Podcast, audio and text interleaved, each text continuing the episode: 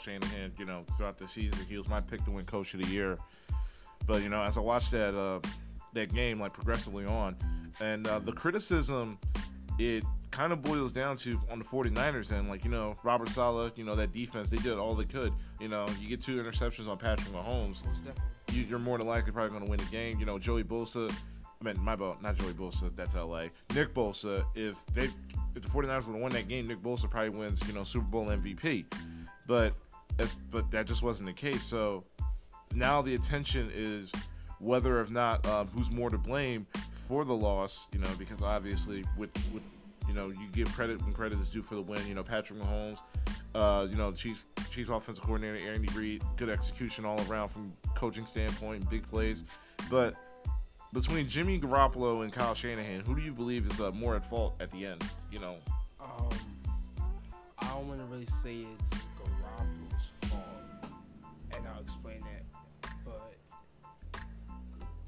before I even explain the reason I'm kind of I don't believe Kyle Shanahan's a great coach. Um, he went to Washington. He had a franchise quarterback.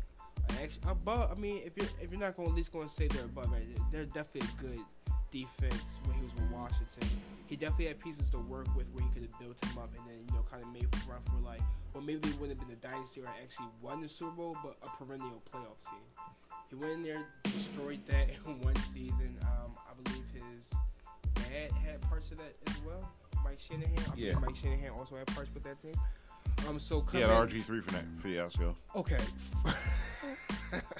so now that Kyle Shanahan's in San Francisco, I think it's kind of one of them things where it's like the Oakland uh, Tampa Super Bowl. Not you know play wise, but more so the team is set to go, and we need somebody to lead the helms. Uh, I think that team was ready to go. I don't necessarily believe they were the best team, or the most talented team. What I do believe is the Niners had the best defense. Um, but even when you're going to, here's the thing about I know I'm a, I'm a, fit, a firm believer in this as well. Defense wins championships, and then at halftime that remained to be true.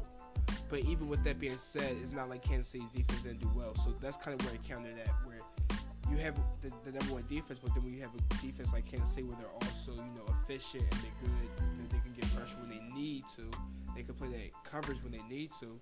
Then it's going to come down to the offenses, and that's the kind of part I overlooked. So when you talk about Jimmy Garoppolo, I don't think it's really Jimmy Garoppolo's fault. He wasn't a turnover magnet that game or anything like that. But at the end of the day, he's a Trent Dilfer. He's a game manager. So unless that Niners defense, who seems more pass oriented, as far as like rushing and not like actual coverage. Sherman's good. You know, the, the other three guys, Ward's good, but they're not. Sherman's not his prime. He's not that, you know, leading the boom Sherman more. And the other three guys aren't, I wouldn't say, uh, all pro players. Yeah, if they're not Kam Chancellor, they're not Earl Thomas. Right. So we're not we're not looking at a Legion of Boom type of secondary. We're not looking at a 2000s Raven type of secondary, or you know, so forth, so yeah. forth. So I don't want to blame Garoppolo. He, I think he actually played good against that, that defense. They put up 20, which is for him in the Super Bowl. His first Super Bowl, he's he remained very calm and collected. Um, I will have to go with coaching on this. Um, I feel like even you stick to the run. I mean, that's what kind of got you here. It wasn't Garoppolo. This is not one of them. Yeah, my, my thoughts exactly. Yeah, right. So this is not a playoff series where it's like Joe Flacco had his run, where it's like he's an okay quarterback, good quarterback, but we get set playoffs. He's just lighting it up. That's not what Jimmy Garoppolo or was doing. Nick Foles. Exactly. This was a run-oriented team. You had three running backs. I don't know if all three played. I know Coleman played. I know Monsieur, Monsieur, whatever the Mo- Mostert. Mostert, um, he played.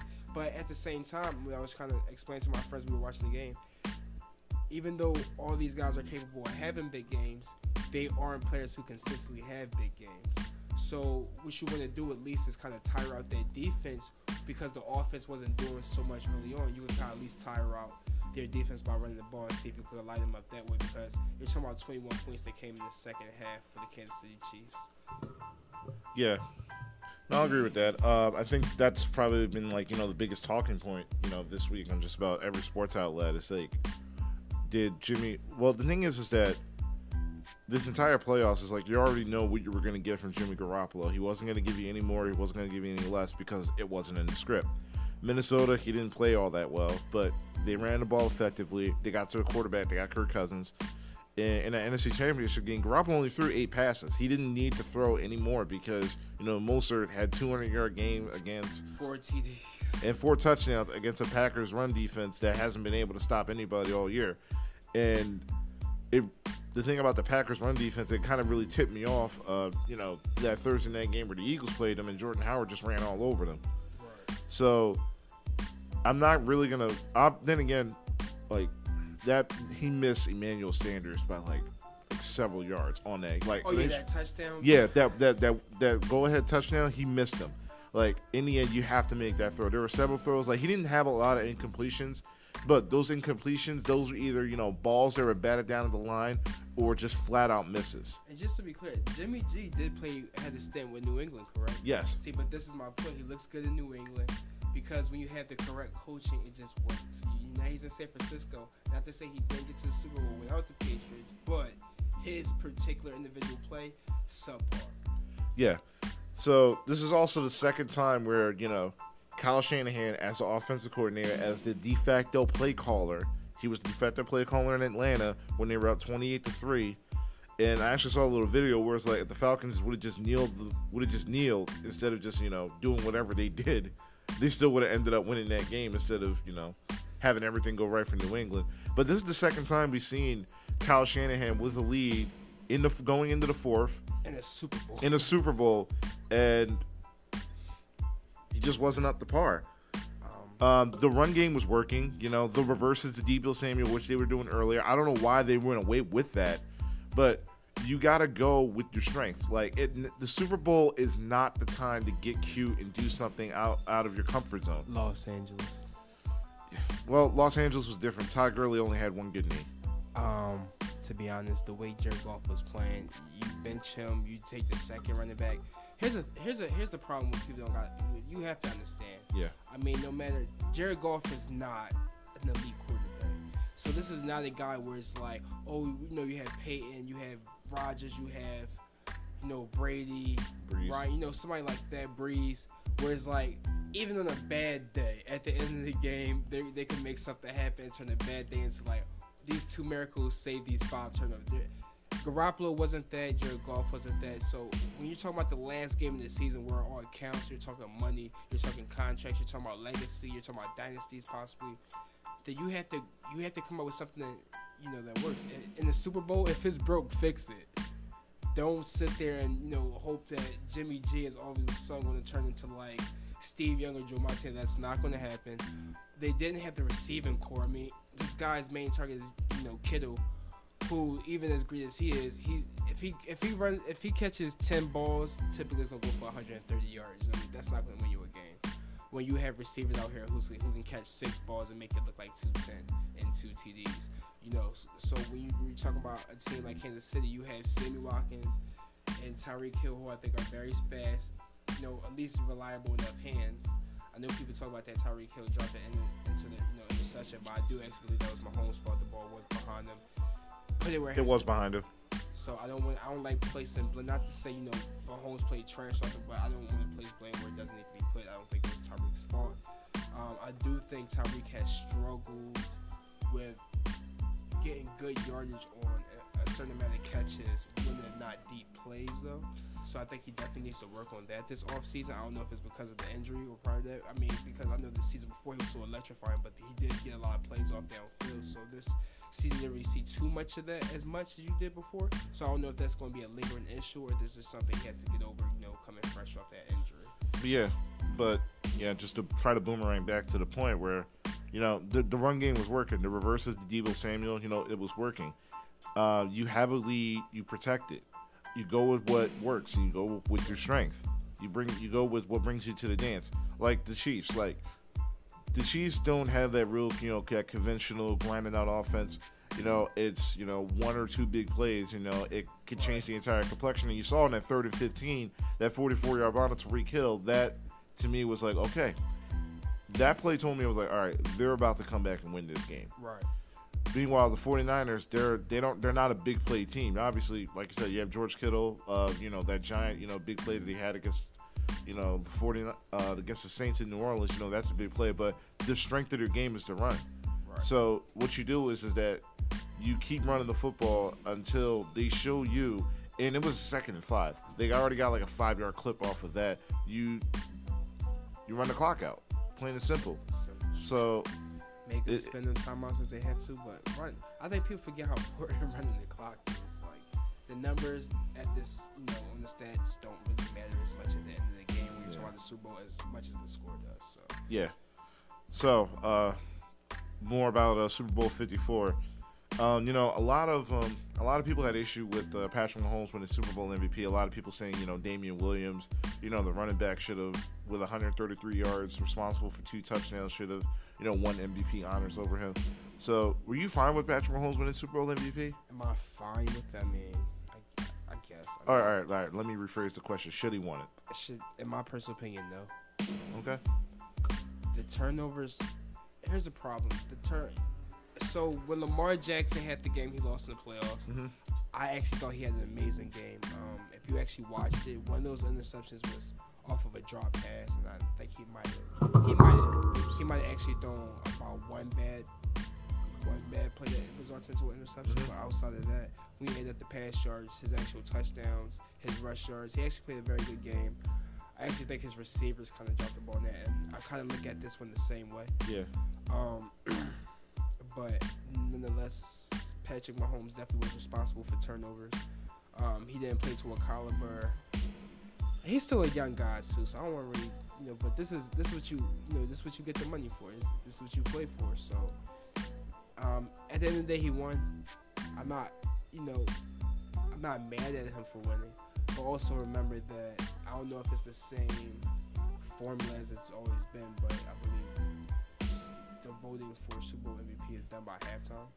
It's done by halftime, and like also like fans also have a say in it as well. As. Well, well, let me say this: if it's still according to that, then he definitely shouldn't have won it because halftime his Jimmy G had better stats than this guy. So I definitely don't want to say he should have won. Um, even his when you look at the the final stats, still kind of. Eh. Yeah. So I definitely think we give it to Damien Williams, but obviously no favoritism and bias comes into play. Yeah. He- you know he's the he's the great the great hope for that team. He's pretty much what he is to the Chiefs what Seahawks want Russell Wilson to be for them, except the Chiefs have a better team. Okay. Um, the argument can be made. However, when Damien Williams scored that, you know, that Russian touchdown, I believe that 49 yarder, they were already up 24 20. If he would have pulled like a Brian Westbrook or like a Miles Sanders and just like, you know, take a knee like inside the five, he wouldn't have a touchdown. I don't think there would be like as much collaboration for like him winning Super Bowl MVP at all. Uh, you got to think Mahomes. You know they scored 31 points. He was responsible for three of those touchdowns. He was responsible for you know the first touchdown, and then in the fourth quarter, like he was absolutely lights out after that interception. You know, you know that that third and 15, that 44 yard bomb to Tyreek Hill, that energized the offense. It got the fans right back into it. You know those two go ahead, those two touchdowns, one to Travis Kelce and the other one to Damien Williams, which is just a three yard out. But yeah, I don't have an issue with it. I don't. They don't win that game without Patrick Mahomes. To me, if you put LeSean McCoy or like uh, Darwin Thompson in that same situation, I still think the Chiefs would have won that Super Bowl. Only uh, there are very few quarterbacks that can win in that scenario. You know, with that pass rushing, with the Joe Nick Bosa on him all night, he had to also make plays on his feet as well. It wasn't just him, just you know, airing it out and just having and just having a bad game on that. But I don't have a problem with Mahomes winning Super Bowl MVP. You know, So here's my thing: you have two different positions. Obviously, one is more Important. prevalent in football, just in general. yeah, Um, so he- here's why I say Damien Williams. I mean, you can say they don't win it without him, but at the same time, um, if you if you got the guy Pat Holmes who's in control of the ball, who's going to see the stance, who's going to throw more passes and run the ball more times combined than the running back is going to run it, which is on the average of you know team to team isn't really that much. Yeah. You know, only so many backs in general see more than ten rushes a game, and, and you know that's only if you know if you're not catching the ball then you catch you maybe get more like 15, something around that, around that. But at the end of the day, what Mahomes, the touchdowns that Mahomes accounted for still have to make up for the times he turned over the ball. Damien Williams didn't turn over the ball. So, Okay, that's true. All right, that's true. So you know what? Like I can't look at like oh Damien Williams fumbled twice, Mahomes threw a pick twice. Mahomes has two touchdowns. He has two, you know, but they were just on different halves. But that wasn't the case, man. Damien he protected the ball. I mean, he has to, and you have to remember, you know, the quarterback gets to shine because the camera's always on them from the moment, you know, until they release the Yeah. ball. This guy, running backs have to do so much more. I mean, this still guy still has to run block. He has to sometimes go out and make the catch. Um, so he has, he definitely has more on his plate. Um, he doesn't have the line, blocking for him in the pocket, and that's it. He has to once once he gets past that line, he still has to get back the line back. He has to get past the secondary. So there's definitely more that goes. They definitely take more of a pounding, Yeah. bruising. In a Super Bowl game, you know, against the Niners defense, I definitely. Like you say, over 100 yards, two TDs. I definitely think he earned his just due for Super Bowl MVP. All right, that's fair. And to be fair, I still think running a lot of running backs throughout the league, just in general, just constantly getting disrespected. Oh, I wouldn't say that many. Okay. And uh, last question about the Super Bowl. Um, do you see a Super Bowl hangover for like either team? Because the last time Kyle Shanahan, you know, uh, lost the Super Bowl, um, he then left uh, to actually coach the 49ers, and the Falcons were never able to recover from that 28 to 3 blown lead. Do you kind of see the same thing similar happening with the 49ers? Do you think, you know, the Chiefs, you know, they got everything that they they wanted with Andy Reid and, like, you know, Let me say this. Um, as far as the Falcons are concerned, um, their defense has never really been solid, and clearly that's shown. yeah. I mean, you still could, you know, you still gave up a tremendous amount of points in that second half. I mean, we're not talking about the whole game where they kind of grinded out, got it here and there. You let them destroy you in one half, really predominantly the fourth quarter. So And in I don't care how exactly. So I don't care about how bad the offense. No one did their job.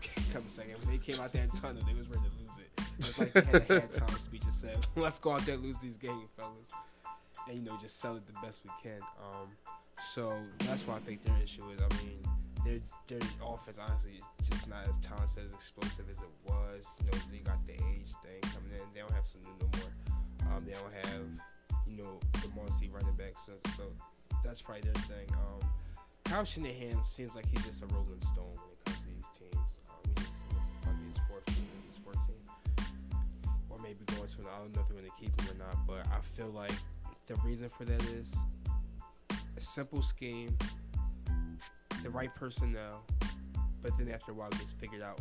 So back like I was talking about with Bill Belichick, he knows how to adjust to his team. I don't feel like other coaches adjust to the team.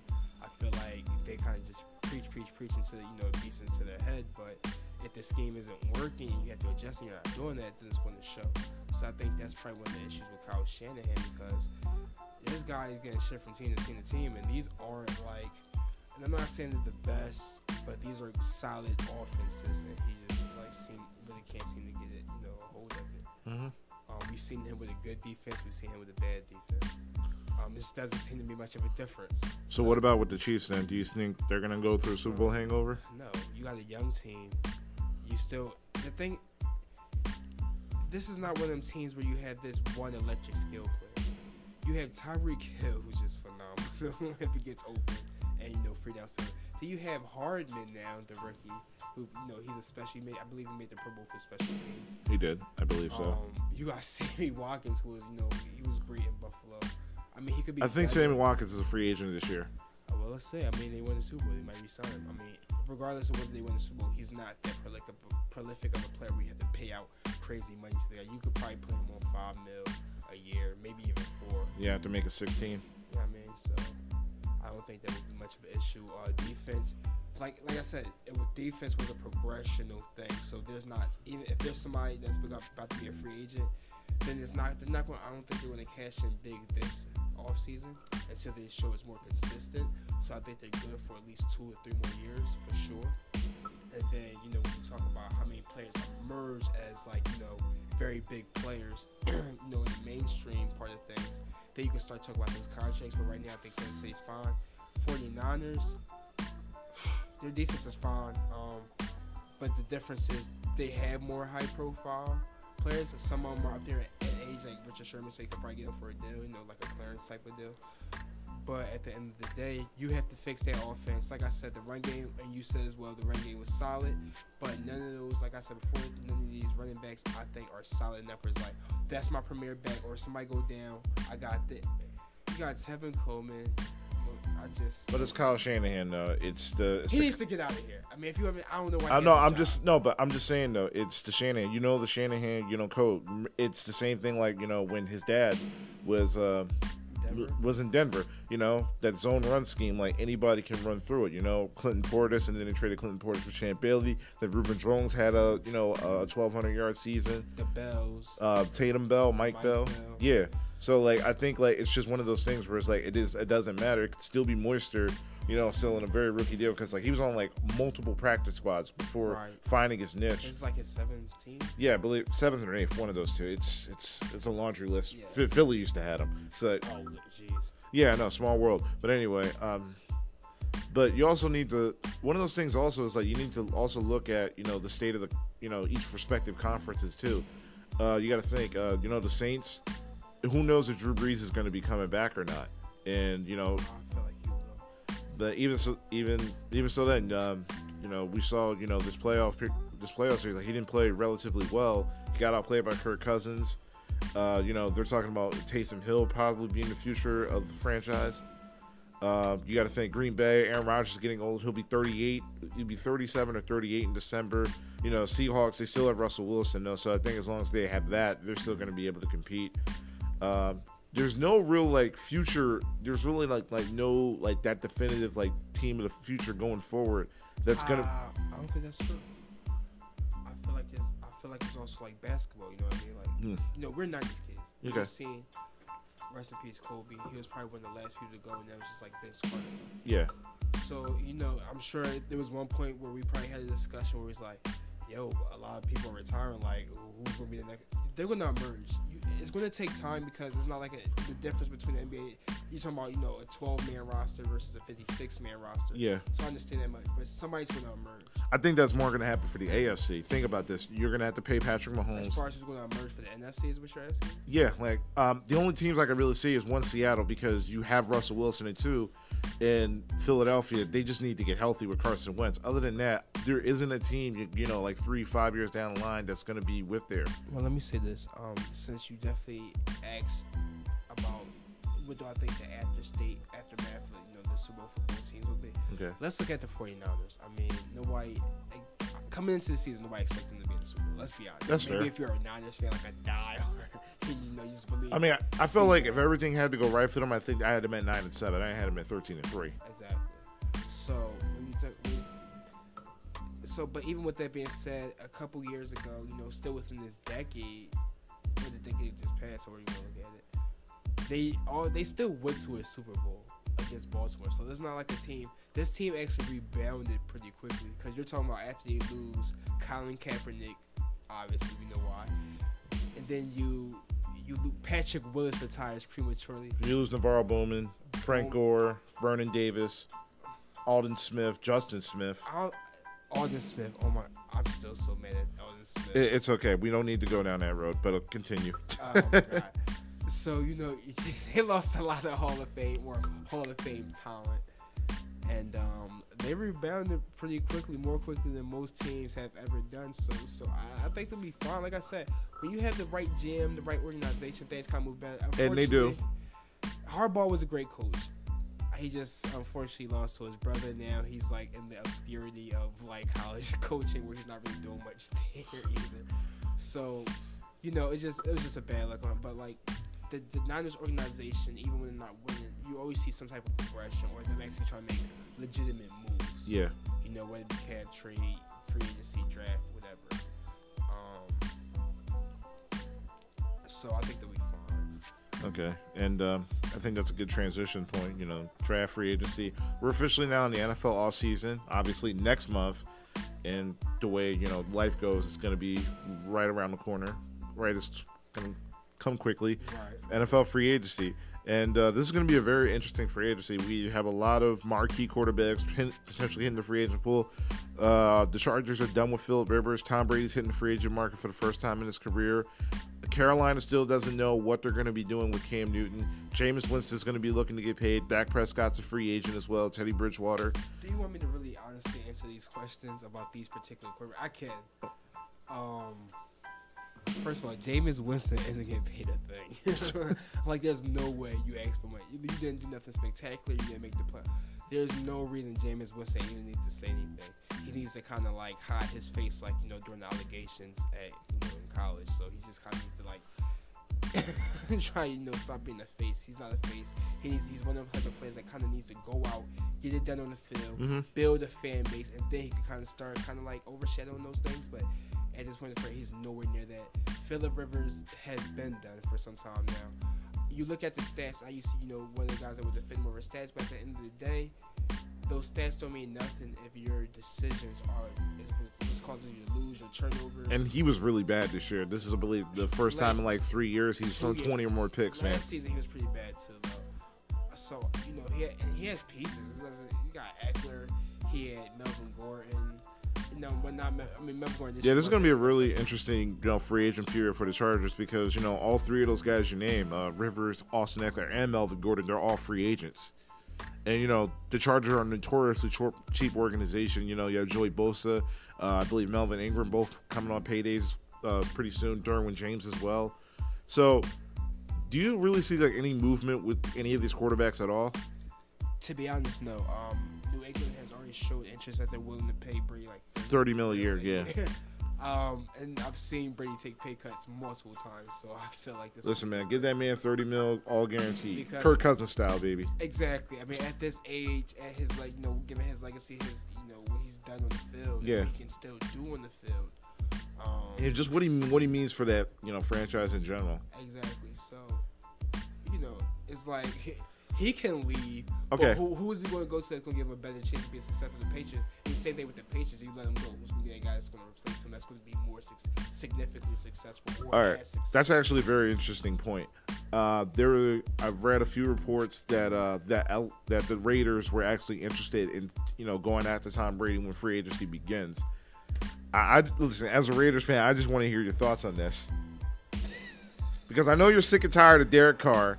Oh, So I just wanted to know, like, you know, are you willing to, you know, Did- cut your losses with Derek Carr and you know, I've been willing. Once they traded Khalil Mack, I was ready to cut my, cut my losses with Derek Carr, to be honest. Um, you give up the best punter who's, you know, the best thing. You know, when, when we lost Lechler, I was just like, you know, people don't look how big it is, but when you got a punter that's a game changer, like Lechler was, you know, like maybe like two other punters, um, it makes a difference when it comes down to, you know, key situations like those close games. It does matter. They gave away him, what, King? yeah, Marquette King, Um, then we gave we traded Khalil Mack. defensive player of the year, defensive rookie of the year. You know, in his third within two seasons. Well, So you know, all pro guy. yeah, then you traded Amari Cooper to Dallas. And you traded Mark Cooper to Dallas. All three of them are still successful. To who's not successful? The Raiders organization. You know, you made the Antonio Brown thing. So they, I'm not really trusting the decisions. Um, I wouldn't mind them getting rid of Carr for Brady, but they had do. It. Here's my thing: if you to get rid of Carr, fine, but trade for something you can use in the immediate. If you want to do it for somebody in the immediate future, like Tom Brady, because he's not going to last. You know, maybe three years at best, maybe four if you can squeeze it out of him. But we just don't have that Bill Belichick coaching like I was saying before, so he's not going to be as useful as he would be in New England. So I don't think that Brady is, no disrespect to the Raiders organization, dumb enough to make that transition over there versus, and then in the same conference at that, like with a we know a, a New England defense that was you know ranked high this year. Okay. You guys have a decent offensive line. Uh, Josh Jacobs, really good running back, really good season. Uh, Tyrell Williams, when he's on the field, you know, pretty good wide receiver. Hunter Renfrow came on at the uh, at, at the tail end of the season. You have a really good tight end, top ten, I believe, in Darren Waller. You have two first round picks. So let's just say you get Brady and like you just get a quarterback, you know, to like you know let him sit and groom, like uh, like Tua from Alabama or you know maybe even like Jalen Hurts from Oklahoma. Uh, would you be okay with them getting Brady then? Once again, my issue is not that they're getting Brady; it's just that have a long term plan. All right, what if that's what if that's the long term plan? Sign Brady, get a quarterback, and like in the Let's be honest. I mean, we do have the picks, but these aren't like top five picks. these two will be off the board by the time they're ready in. I mean, we, we didn't make the playoffs, but we were very like what two games outside of the playoffs. Yeah. So we're mid tier. So when you talk about the Jalen Hurts, you know he won't. I, I, at least in my projection, he won't be on the board. If he is, I could be wrong. Remember Michael Crabtree dropped down like 10 to 15, whatever he dropped down to. I was very surprised because you know what kind of you know skill set he brought to the table as a rookie. Um, so as long as they have the right, I don't mind Brady being there. Like I said, like you said, I'm done. I've, I've been done with Carr for about two years now. It seems after that injury, he hasn't been, or I don't know if he lost confidence or if he's taking it, you know, precautious or whatever, or you know that's kind of banging in the back of his head. But yeah, he can go. Okay. So um, I think the biggest to me, I'm doing this. AJ Green Watch 2020. You know, obviously, same thing. Battling injuries over the past several seasons. You know, Cincinnati, longtime Cincinnati Bengal. He, I believe, he's 31, heading into free agency. I said 31. He played four seasons. Longer than that, like I believe it's seven. Now I mean actual, like he. Oh, trust me, I know that used to be my guy. yeah. So where do you where do you see AJ Green going? Listen, Because I have a few teams in mind, but I, I want to in hear. this particular case, I'm gonna try to keep it short as possible. He needs to go to free agency and stay there.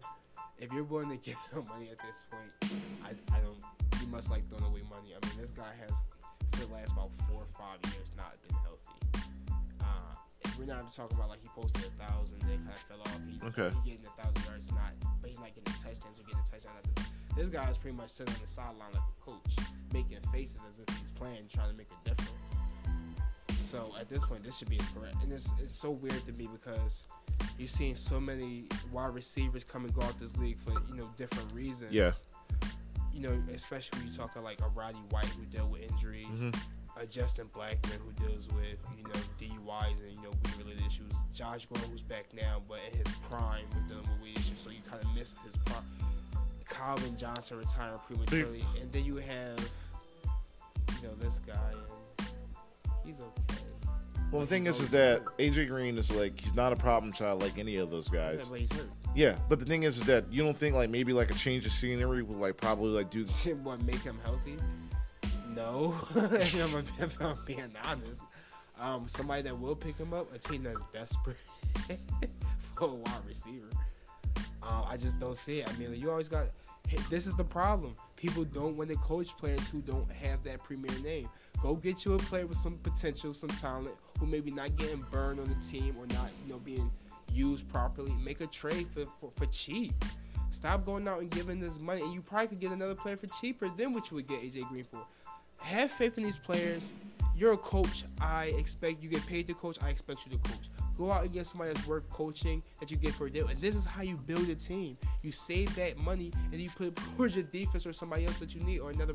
Stop going out and getting these players that once had potential or were perennial all stars and not anymore. Like Okay, but the formula now to winning the NFL is that like you got need to have a really good you know young quarterback on a rookie deal.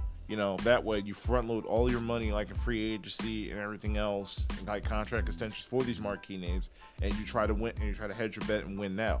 Two teams that really come to mind for like AJ Green is two teams that definitely need a number one receiver for one of these guys on these deals. Number one to me is Buffalo. Their number one receiver right now is John Brown, and like slot receiver is Cole Beasley. I think if you give Josh Allen, you know, has a really good arm, still erratic at times with accuracy. If you give him a big body wide receiver, you know, same thing with Lamar Jackson. Singletary. he's also good. Devin Singletary is good, but like he's not a six. Why just mean in the sense it opens up? Oh yeah, yeah, it opens up everything. So I think him going to Buffalo would make would make sense. I think him getting that chemistry down with AJ Green, then with John Brown up top, Cole Beasley over the middle, uh, opens up the game now for Devin Singletary, Frank Gordy, ageless wonder, or even the same thing with uh, with, with Baltimore. Uh, you have your deep threat now with Hollywood Brown, Lamar Jackson. You still don't have to pay him for another like two two years or so. So why not just give you know AJ Green you know that two like a two year deal, front load all that money. You know try to make your Super Bowl run now. They were the number one seed in this year. So like, and also you saw in that game against Tennessee, they had trouble with their wide receivers getting like like getting open down the field, dropping balls. At least when AJ Green's on the field, I don't have to worry about his hands. So I'm gonna make three quick points. Okay. One, it still brings back to a point. I mean, he does bring the hands. He does bring the route running. He does get. He's not the on overall- the field. that's the that's the issue. Like, I have no problem with his gameplay. I have zero. He's not on the field. You can't make a difference if you're not on the field. But the thing is, he could have came back this season. He was supposed to come back about like two months ago, but he op- but they opted more just to have, sit him out for the rest of the Yeah, year. because season in, season out, he's been hurt. I will opt out just to see, like, all right, well, if we rest him for this whole season, there's no excuses. So if he comes back next season and he's not getting it done, then you know for sure, like, that's it. In, in my in my opinion, I think he, he's already proven that he can't get it done as far as staying on the field. But if there was an opportunity for him, this would be the last season to prove it. I, I feel like after that, like you say, he's 31. He's out of his prime anyway. This is kind of the time where they're on the downslope. So he's not. I'm not going to see a, you know, an incline in him just because he, because what he set out once. He, I, he hasn't shown anything to make me think otherwise. I mean, that's all. That's fair. But Sammy Watkins also proved, you know, coming out of Clemson, he also wasn't able to stay healthy as well. He's still got a three-year, forty-eight million dollar contract, making sixteen million over Kansas City, and he still, in the end, stayed healthy relatively enough for this Super Bowl run, and and ended up paying big. So I'll say this. That's facts. Um, what I will say is he's definitely overpaid. And secondly, he You're not did, gonna get an argument on me. he no, uh, you know, not not in that way. I'm just saying he's definitely overpaid. Just because Yeah. you know brought it up, I didn't know what his contract was. He's definitely overpaid. No, that was like the biggest like thing like that like a few off seasons ago was the amount of him making 16 mil. and Yeah, like, he I- can stay on the field. I don't understand that at all. Um, maybe they, like I said, maybe Listen, I'm not an agent, so he got a good agent. Um, but even with uh, Buffalo, that's the same thing. It's like, well, it, that works if he's healthy. Um, the Buffalo's defense has shown that they could be top tier, and they show they could be low tier. So like. At the end of the day, defense still win championships, as you've seen the two teams in, there was prevalent defenses. Yeah. Um, you still had when you talk about Baltimore, it's the same thing. Is he going to be on the field? That's really only comes down for me with AJ Green. I, I really it's not. I feel like he can fit in a lot of places. I do, but is he going to be on the field when he gets there, or is he going to be on the on the sideline with his little headset on and his little warm up Bengals track jacket? I'm tired of seeing it. I thought that was his uniform. I thought he's like Deuce Staley, like how he does like the coaching for the Eagles running backs. I don't want to see Leave Deuce alone, AJ man. Green say here. At least I can say he retired. I don't want to see AJ Green coaching receivers. Or, and he's a bad coach clearly because he's giving Harbaugh because they're, they're not going out doing nothing. They're finally smart enough to get rid of Andy. Um, if they don't, they're stupid. But I'm pretty sure they're going to get rid of Andy if they haven't already. yeah, and they're probably gonna go Joe Burrow, and they're more likely gonna go Joe Burrow. I don't even see the Joe Burrow thing. you need some ath- you need some athletes. You need some skilled players in Cincinnati. Cincinnati once thrived off of a great defense. I mean, when you got Ocho Cinco and TJ Houshmandzadeh on the outside, yeah, that looks very impressive. And when you know a young Carson Palmer, but that's not what it is anymore. So what you need to do for what kind of team you have now, Joe Mixon didn't show up to the end of the season, but it was nothing impressive. Impressive. You kind of have to. That team has to start over from scratch. You wasted. and I think they, I think they are by getting rid of, you know, moving on from Adrian Green and potentially moving on from Dalton. They're holding on. They held on way too long to players. They wasted Ray, the you know, middle linebacker. They raced. They wasted his prime. And you know, other players like Leon Hall, when they had, is, now you got, you got, you got to cut your losses. And, you know, Yeah, and I, yeah, and I think that's what they're doing. And the thing is, is that when you have a new coach like Zac Taylor, you know, Sean McVay clone, you want to hedge your bet, you know, on your franchise on your franchise quarterback. The same thing with Arizona, Cliff Kingsbury. But first things first, I understand, like you know, we need to build a defense. I understand we picked Josh Rosen in the first round, but Josh Rosen is not my guy. This, this kid Kyler Murray from Oklahoma, this is my guy. This is the guy that I want in my system. I think Zac Taylor is going to be the same thing. Like, listen, I understand we need a defense, but first, Andy Dalton's not my guy. Jeff Driskel is not my guy. I want this kid from LSU. So I think first and foremost, you need to have your quarterback locked down, and then you're still going to be picking first in like each round anyway. So at that point, you're going to have plenty of cap space uh, for free agency. So there's some moves that you can improve defense, but more in particular for Cincinnati. Uh, I had Joe Mixon on my fantasy team, but like I was watching Bengals games, that offensive line is absolutely horrible. That's why Joe Mixon hasn't really, you know, So we're going to end up going to a David Carr situation, or even worse, a Deshaun Watson Yeah. situation. They're good, you know. Even if even Good promising quarterback under a bad if- offense. You know what I mean? So Cincinnati really has to think. This is my whole thing. You can't keep waiting for one person. You have to. I can, I tell people this all the time. Defensive championships, your O line protects your offense. You gotta have an O line. People gotta stop overlooking what an O line can do. Cause I see. I remember I used to play Madden, watch these games. You know how they, you know, do the player introduction. I'm looking Yeah. at these O line players like, who? Do people not put nothing into their O lines anymore? Cause I remember you were talking about the formula for what it is to win the Super Bowl. That I do believe. I agree with you. That's the formula. Yeah. But that formula hasn't proven to be accurate as of yet. It hasn't. It it worked out for the Chiefs, and That's one game, and you're talking about Pat Mahomes, who's a once in a lifetime player. it worked out for the Eagles too. Like you know, Nick Foles, yeah. Carson Wentz was hurt. Car- listen, Carson so wait, went. So you said a young quarterback. Yes, That's the young- formula. Yes. Carson Wentz wasn't in that playoff. He didn't have to, as a young player, he didn't have to go through The. Eagles went 11 and 2. Carson Wentz set the table up for all Nick Foles had to do was just win two games. You get home field advantage throughout. Let me say this: You're saying he set up the, and you can't set up the nobody. You had to go out there and win. And he won 11 games. It was not like Nick. Foles didn't go and win Well, 13 let and me, 3. let me let me say this. I don't want to hear nothing about the injuries. I mean, I really don't care. Um, the Eagles really don't go out and really get marquee players to really help their offense. Like since probably like Terrell Owens is like really the last time they really went out and got somebody. You know, what I mean, like went and out and really got somebody like a premier type of player. So Alshon what Jeffery, that's it. we can say he was on the downside he when he left Chicago. Not to say he's corny. I don't think he's corny. I very think he's a very productive player. I think he could be useful for a lot of teams. Yeah, but he's not elite. But exactly. So, and you know, you're talking about when he was really getting it in. This is like when Brandon Marshall was still around. So they you kind of a time frame when that was, at least in my opinion. Um,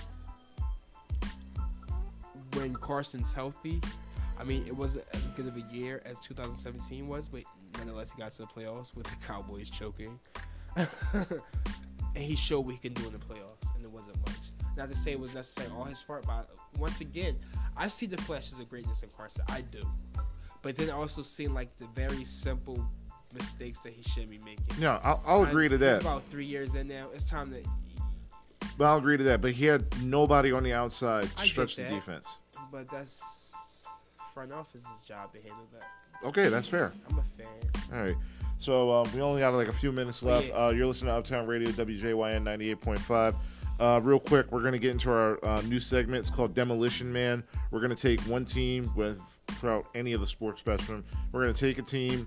You're a demolition expert. You're going to blow it up, rebuild it. How you're going to do this? So obviously, you're a Raiders fan. You said you want to blow it up because you're obviously not a fan of Jon Gruden. So how do you do it? Um, yeah, I'd definitely blow it up.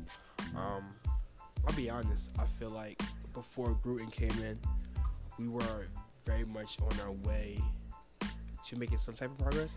Like you said, like we were nine and seven this year. Um, Not eight and eight. almost. Oh yeah, we lost to the Jets. so we went. oh my It was either eight and eight or seven and nine. One of those So, two. uh, uh, to be honest, it's probably seven and nine. I can say I, I, I was probably like we could. Yeah, and you also lost to Denver week 17. Yeah, it's just, that's, it's, it's, you know, these All are right. the teams. But blow it up. Let's go back. I'm gonna have to take it back probably two years, but keep the team before you know Jon Gruden comes in, does whatever he wants to do. Because if we're seven and nine, imagine we would have been with Marquette, and if we still had Khalil Mack. And this is why I say coaching makes a difference because you're getting away key players that make that serious, you know, difference you make. And when the first game after we traded him, he's like, we had no pass rush. So you're paying all of that money. You're paying over 100 million dollars and about 60 mil guaranteed to keep Khalil Mack there. I'm not doing. Listen, I'm keeping Khalil Mack, and then, here's my thing. People, that's what people typically tell me. They say, "Well, are you going to pay him and you going to pay Carr?" No, you pay Mack and give her the car because Carr wasn't performing. They both came in about around. They're both around, around the same age. One has done extremely more than the other has. One is more versatile than the other is. Khalil Mack is baby Derrick Thomas, as I call him amongst my friends. He could drop into coverage. He could get that pass rush. You know, he could kind of do do all the things you need him to do. He could do both in one. You know, he could probably attack and then kind of drop back onto a running back. He can do so much. He could force the fumble. He could recover the fumble. He could get that touchdown. He could get that interception. He's just a game changer in general. And such, he he excelled so quickly. And that's the type of play. And you, so you want to talk about keeping people on rookie contracts, you can get another quarterback or you know on, on a rookie contract. But a Derrick Thomas, even if you get another player on, you're not going to find nothing like him. You know what I mean? Like this is a rare player. So I think the issue was more on the defensive side. So when we blow it up, I uh, we I feel like with the emergence of Josh Jacobs, the only issue with like you said, the two receivers are you know they're fine, nothing crazy, but they're, they definitely have potential. We have one of the best tight ends in Waller, so I feel like we can if we get a game manager like a Garoppolo, you know, for a good price, then we can at least you know show our strides, and then going into the draft for agency, like you said, then maybe you could pick up one of them quarterbacks if we really need them. So we trade Carr and we trade people within that defense, not Khalil Mack, obviously, and then we work on that. Um, our defensive line, honestly, is not that bad. Secondary, we trade Derek Carr, get somebody on the secondary, maybe a picker, you know, make another trade, you know, maybe nothing too serious to get another solid safety or corner, or get somebody out of free agency, and then work off of that and see how it progresses. Because you still got Khalil Mack, who's still going to be that dominant play changer. So that's how I blow. I don't. I really didn't think it was much we needed to do. I just think we needed patience and time. And then you get dedicate more time to Joe Jon Gruden's contract. So, and get, they gave a lot for Jon Gruden, gave up a lot for him. All right, real quick because I only have about a little less than four minutes. So, Demolition Man. Hi, Philadelphia 76ers. I'm Kris Thomas, and I'm going to blow it up. So, first things first, I'm firing Brett Brown. Right off the bat, I am not wasting any time. Well, well, first things first. Um, the reality is that the Sixers have had three general managers over the last seven years. And this is and this is your reality. The purpose of, you know, blowing it up the way Sam Hinkie did was you didn't want to be that middle of the pack team that had no chance of winning a championship. Fast forward seven years later, this is the most talented team that you've seen um, that the Sixers have fielded in a very long time. Like just from a talent standpoint, probably better than the 01 team. But it it doesn't have the coaching, it doesn't have the heart, it doesn't have the leadership or the direction like that 01 champ 01 um, Eastern Conference championship team. So the first thing I'm gonna do is fire Brett Brown. Uh, he, nobody's listening to him anymore. Like I watched a I watched a Sunday, Saturday night game against Boston, and I see like Brett just yelling at, at Ben, and like Ben's just like tuning him out. Um, he's lost the locker room. You you can literally tell like his only place that he drew up is you know that handoff that dribble handoff to JJ Redick, and JJ Redick's been gone for like the past several months now.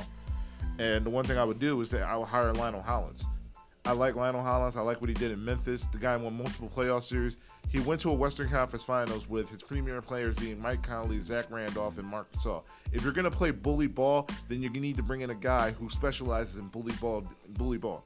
So, sec- and the third thing I would do is that get any offers for Al Horford and J- Jason Richardson. Uh, you're not going to move Tobias Harris for eight, like 180 million because Jerry Westphal is an 80 million dollar player. So you know what we're going to do? We're going to you know trade Landry Shamet a bunch of per, bunch, bunch of picks, get stuck with Tobias Harris as a number four option, and eventually paying him 180 million because we couldn't keep Jimmy Butler. Terrible. so at that point, and four, this is the most important one because I only have a minute left. Move Ben Simmons to the four. I am sick and tired of the Ben Simmons experiment at the point guard position. Get a pick and roll point guard who knows how to shoot, and then after that, develop G League talent. We've seen Nick Nurse develop Pascal Siakam. We've seen Brad Stevens with the young um, Celtics team. So pretty much that's what you need to do. So that being said, this is it for the Uptown Radio WJYN 98.5. You're listening to the Run It Back Radio Show for Cory Hodges. I am Kris Thomas. We will see you next Tuesday. We will see you next Tuesday night. And we're clear. Um, I actually think it's smart to put Ben at the four. I never really thought of it. He needs to play the four. He can pass. So having a four that can pass, you know, get to the bucket, get that triple double. Yeah, and you, you, actually have a solid point guard that can actually shoot. Yeah, honestly, yeah, yeah, no, that's the one thing I really wanted. The more I wanted D'Angelo Russell here. He would have been the perfect guy here. You move, you have D'Angelo Russell at the one, Simmons at the four, and Beat at the five. At that point, I don't care what you do with the two or the three. You can put shooters out there. You mm. have because the way that this, works if they're willing to put Ben at the four, which I don't know why the they wouldn't. That you don't have the they don't have the coaching to you know tell Ben like, listen, this is not working. You need you need to play the four. That's why I think you need to bring him out. I think a lot of coaches want to because I that's the problem with coaches. I don't think they have you see it more in football than you see it in basketball. Like, oh well, let's change him to do.